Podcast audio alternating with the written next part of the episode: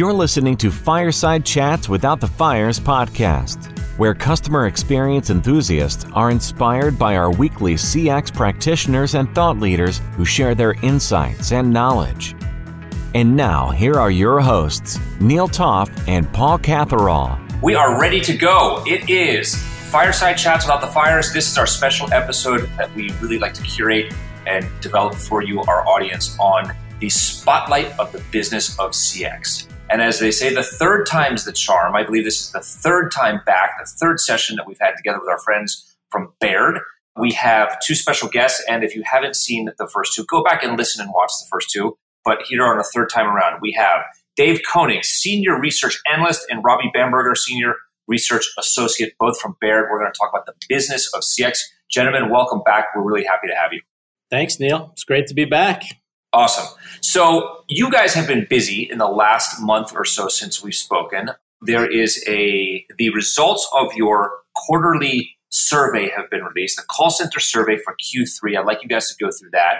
And then we're going to talk about some earnings releases, same thing, Q3 earnings releases of two companies that you guys are tracking and following. And then I'm going to ask some other kind of more pointed questions.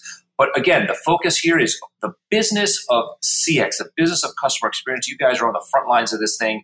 You have an angle and seat that many of us don't have or don't necessarily understand as well. So we're really looking forward to learning, continuing to learn from you. Tell us survey wise, with the survey that you guys so carefully put together and then published, what are we learning from that survey? Q3 survey results. What do they tell us? Yeah, and maybe I'll let Robbie answer that one, and then I'll talk a little bit about the company's results because Robbie spends a lot of time writing that note, so uh, you know he could maybe kick it off with that. Yeah. So the survey was pretty solid. I mean, new sales activity appears to be very strong. It's really among the strongest we've had on record, which is great. And 100% of respondents said that they have improving year-over-year sales, which is great. And then volume also seems like in Q3 it's very similar to Q2, and with results, we're seeing that as well with the public companies coming out. So those are solid. But then also, we asked a question around pricing, which I think is going to be something really interesting going into 2022.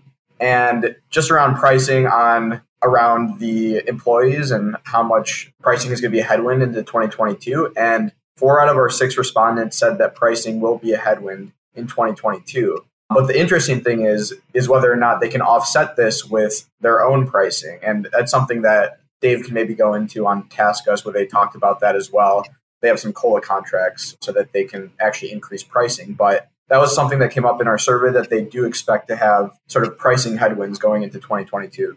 Let's just uh, level set here. So, pricing, we're talking about the cost of labor, or we're talking about the price that the BPOs pass on to their clients. We're really talking about both, but I think when you talk about one of them is a headwind, which one is it? Yeah, that's a good question. And we talked to the companies about this too that reported, both TELUS and TaskUs. And yeah, what's happening is the wage rates are going up. But the good news is most of the contracts, it sounds like right now, the price of living escalators, right? So that they're able to raise prices to offset the, the cost of labor basically that's been rising. So I think it's going to be a little margin headwind across the industry. They were all pretty transparent about that, I would say. But fortunately, there is some room to charge more to the clients as well. So, if you're a big brand, or any brand for that matter, that utilizes outsourced contact center services to as a part of your CX strategy, in essence, what we're talking about is the cost of the labor, the people that perform those jobs, is getting more expensive, and therefore the cost of the overall operation is likely going to increase. Is that correct? That's exactly right. Yeah, wage inflation is definitely here, and it feels like it's here to stay now, unfortunately, for a while. Yeah. By the way, as a BPO owner and operator, we are not immune to that. We certainly see the same thing. Regardless of what labor market you're in, it could be in the US, it could be in Latin America, it could be in Asia, it could be in Europe, it could be wherever. There is wage inflation across the board, right? That's a really good observation. I would say India is the one place where we've talked to a lot of the providers out of India, and they said it's not that bad. And part of why maybe is attrition's gone up. So because of the pyramid, the labor pyramid, if you have more people leaving, you can go back to the lower end quicker too. So they're just not seeing as much wage inflation in India. But part of it's because there's so many college graduates there. There's just so many people that the labor pool is a little more accessible. Whereas the rest of the world, like you mentioned, seems like wage inflation all over the place. Interesting. So India certainly has many wonderful assets and things that it offers. It also has its fair share of knocks, you know, that companies in the US worry about when, when looking at India. But this is an interesting angle that many of our companies, many of our brands take another look at India because of the things you just mentioned. It may not be as exposed to the great resignation, the increase in, in wage rates. Robbie, what else? Anything else of note in the survey results that you've just published? Yes. So the other question we asked was around digital channels and whether or not their exposure from pre COVID is different than post COVID. And essentially, they said that it has increased a little bit digital channels, but for the most part, it's relatively similar. Um, and that seems like something that definitely have an opportunity to increase going forward. But from our six respondents, they essentially noted it's gone up a little bit, but not a tremendous amount on that side. Got it. By the way, I'm so curious for the day that we stop talking about digital channels and other channels. I think we're going to get to the point that all channels are ultimately digital. Like the same thing with the term e-commerce. What do you mean e-commerce? Like, isn't all commerce e-commerce? But I guess we're not exactly quite there yet. Huh? Okay, a question for you about the survey. I think it would be great, and we've tried to bang the drum for more participants from our audience in the survey, and I want to continue to do that. Off the top of your head, do you have a link, or, or how could uh, companies participate in the survey in their next Q4 survey if they wanted to? Yeah, so we'll put out a link, a Survey Monkey, where they can just put their email in. We'll reach out to them, and we also will have the questions in that Survey Monkey, so they could. It'll take two minutes for someone to fill out and submit it to us, and we'll be able to see it. But that should be on the podcast link, and also we can put it on our LinkedIn as well. Got it. Yeah, Paul and I will make sure that we share that when we publish this episode. Perfect. Let's move on. So, two of the important companies that you follow, well, Q3 results are out. Of those results, two of the important companies that you follow seem to have made some really important progress here. Which ones are they? Share a little bit about the specific type of progress and what we're talking about here. What are the KPIs or the metrics, and what were those results? Share those with us, please. Yeah, I mean, the things that we often look at, revenue and profitability are probably the two things that you know Wall Street just looks at at first. And TaskUs crushed it. They grew revenue 63%. They beat by probably close to 10%. They beat what most on Wall Street had expected. So you know, they had a really good quarter. TELUS grew in the mid teens organically, also very good. It was a little more in line with what people thought. So I'd say results good. I would say across the board, on average, trends decelerated a little bit. Things have been so good for so long, and we're starting to get close to anniversary, meaning hitting the time last year when things started to get really good. So I would expect things to start to slow in terms of growth a little bit. The last thing to point out is employees because the employee trends are so important right now with wage inflation. I was actually surprised how good TELUS, TaskUs, and then even extending to Accenture and some of the others, how good the hiring, EXL service, right? The hiring was amazing for how hard it seems to be to get labor. Employee counts were up really nicely. Got it. So TaskUs and TELUS, TELUS are the companies that, are, that seem to have outpaced expectations, if that's a fair way to describe it we're talking about earnings, right? Are you talking about earnings, earnings per share? We're talking about top line revenue. We're talking about profitability. We're talking about which metric or metrics? In this market, revenue, I would say, is by far the most important, especially for growth companies, because Wall Street basically thinks of it as if you can grow revenue fast, you can get to the profitability at some point. The good news is both companies, TELUS and TaskUs, also are very profitable. I think the margins, you know, some were close to the mid 20s. I'd have to look back. But for this industry, the margins are super good. And part of that's because they're doing differentiated work in content and AI and those types of things that naturally lift the margins. Sure. Those would go back to the term digital channels, right? Some of the, the non voice work, it can be higher margin or look, certainly lower cost at least. Yeah, that's exactly right. Perfect. Okay, good. In some of your reporting, I read two terms that I want to ask you guys to clarify. There were some companies you refer to as growth companies and others that you refer to as value companies. Could you help us understand the difference between the two? And maybe if you could give an example of a growth company versus a value company. Yeah, well, every company wants to be a growth company. We typically think of growth companies as pretty sustainable revenue growth of 10% plus. If we just throw out kind of rough numbers, like, so across our whole group, we cover Visa, MasterCard. They would fit into that growth category. We would say TELUS and TaskUs, certainly growth companies. And then historically, value companies, we would have normally said, you know, Genpact maybe would be a little more of a value company growing six to 8% over time. But those are often lower multiple, right? People don't have to pay as much to get those companies and to buy those companies. But that's the distinction, basically. Got it. I like it. That's very helpful. I want to wrap this session up with a kind of personal, more specific example. I love the reporting and data that Baird publishes and shares and pushes out to people like me that follow it. By the way, I believe that to get access to your reporting, I don't think there's any cost to it. It's free. It's just you need to register. Is that correct? Yeah, we allow anybody who's actively in dialogues with us, like, you know, we're happy. We're happy to give it away for free. It generally is either our clients or those who are active participants in the industry that that we dialogue with. So yeah, we're generally happy to give it. Anybody that listens to this podcast that wants to be willing to just, you know, connect at different times, very happy to give it away. Great. Thank you for that. And I, I got to say, it, it's extremely valuable. I take the time to read it. I read it in batches. I may not read, so there's a decent flow of, of email updates and reports, and I will chunk it out. I'll read one day I'll read three or four different reports and, and, get caught up for the week or for the two week period. I really enjoy it. But one of the things that I think is unique about you guys is you integrate and weave in personal stories from the two of you or from other people that you may be in contact with. Robbie had a digital experience that apparently was certainly worth writing about and sharing. Robbie, I'm going to put you on the spot here. Share with us, if you wouldn't mind, what that was and why it was so relevant. Yeah, I'd say Curb, the app Curb, it's a new app. Essentially, provides legacy cabs and it's now all on, on an app. So it's really gone full circle. One of my friends told me about it. He said during peak times, use this app Curb and you can get, you know, 50% off of what Uber and Lyft are.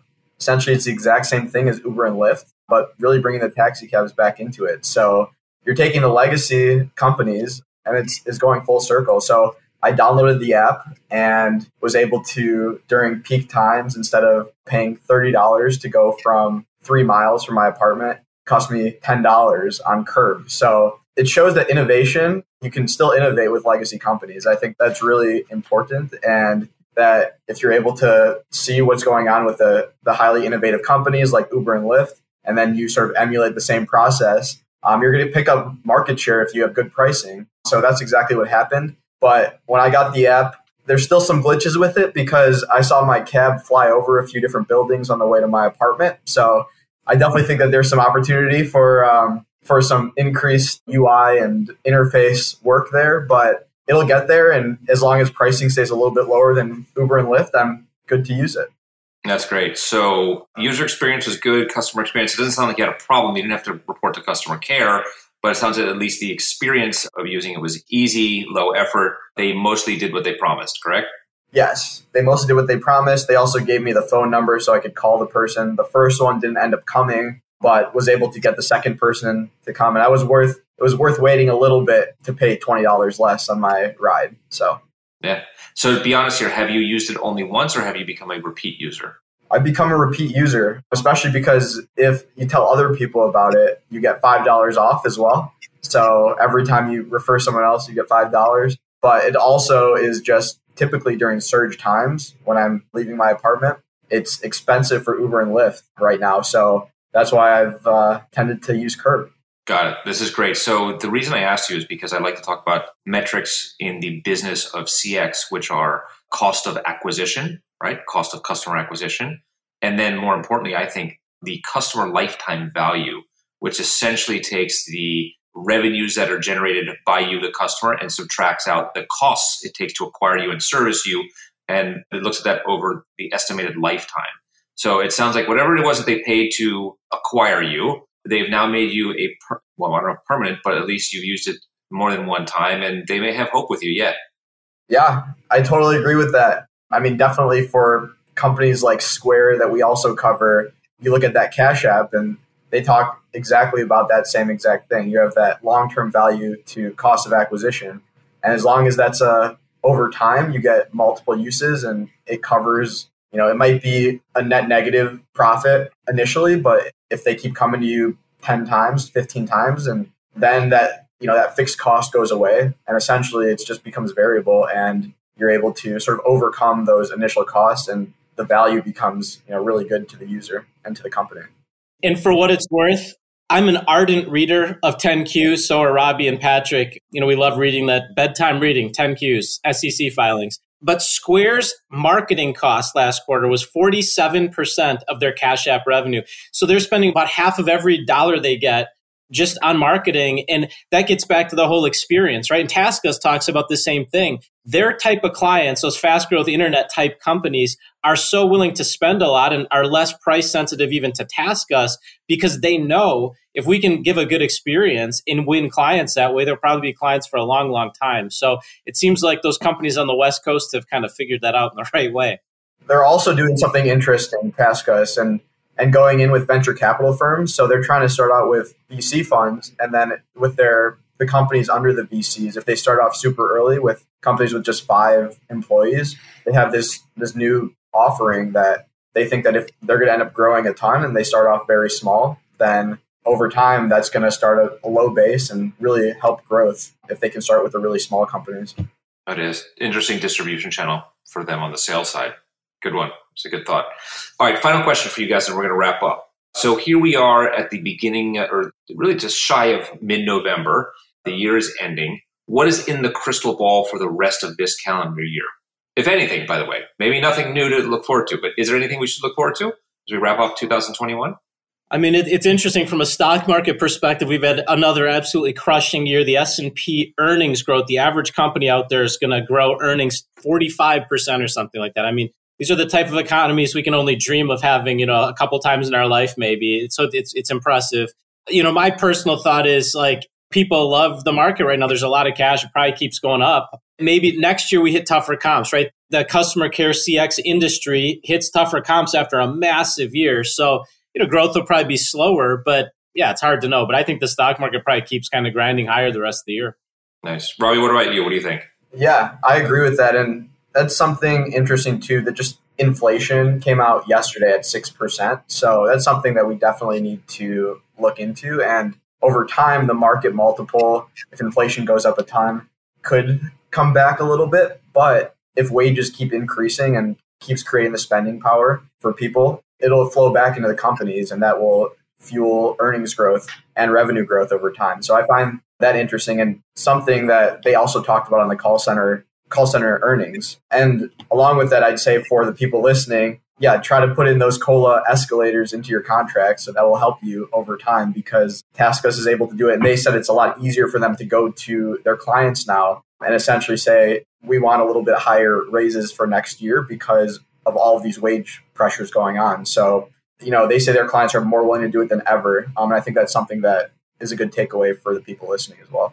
That's an outstanding point. And I will tell you anecdotally in my own business, again, BPO, owner and operator, as we negotiate contracts with new clients, we're certainly adding all those cost of living adjustment clauses into contracts and going back and adding them into contracts with clients that we might not have originally included it in.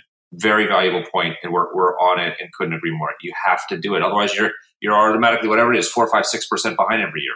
And if I might add two other points just on the stock market. Number one is inflation also drives revenue growth higher. The stock market loves revenue growth. The stock market doesn't love inflation in general, but they love revenue growth, and that still is winning the day. Number two is bond yields are super low. So if you are only getting 1% on a bond yield, but can get 5% on the market, and stocks tend to grow over time, bonds, you know, are kind of flat. So I think that's all fueling. When you have really low bond rates, people love to buy the market, that tends to grow. So that's part of why it probably keeps going up. Super. All right here it is.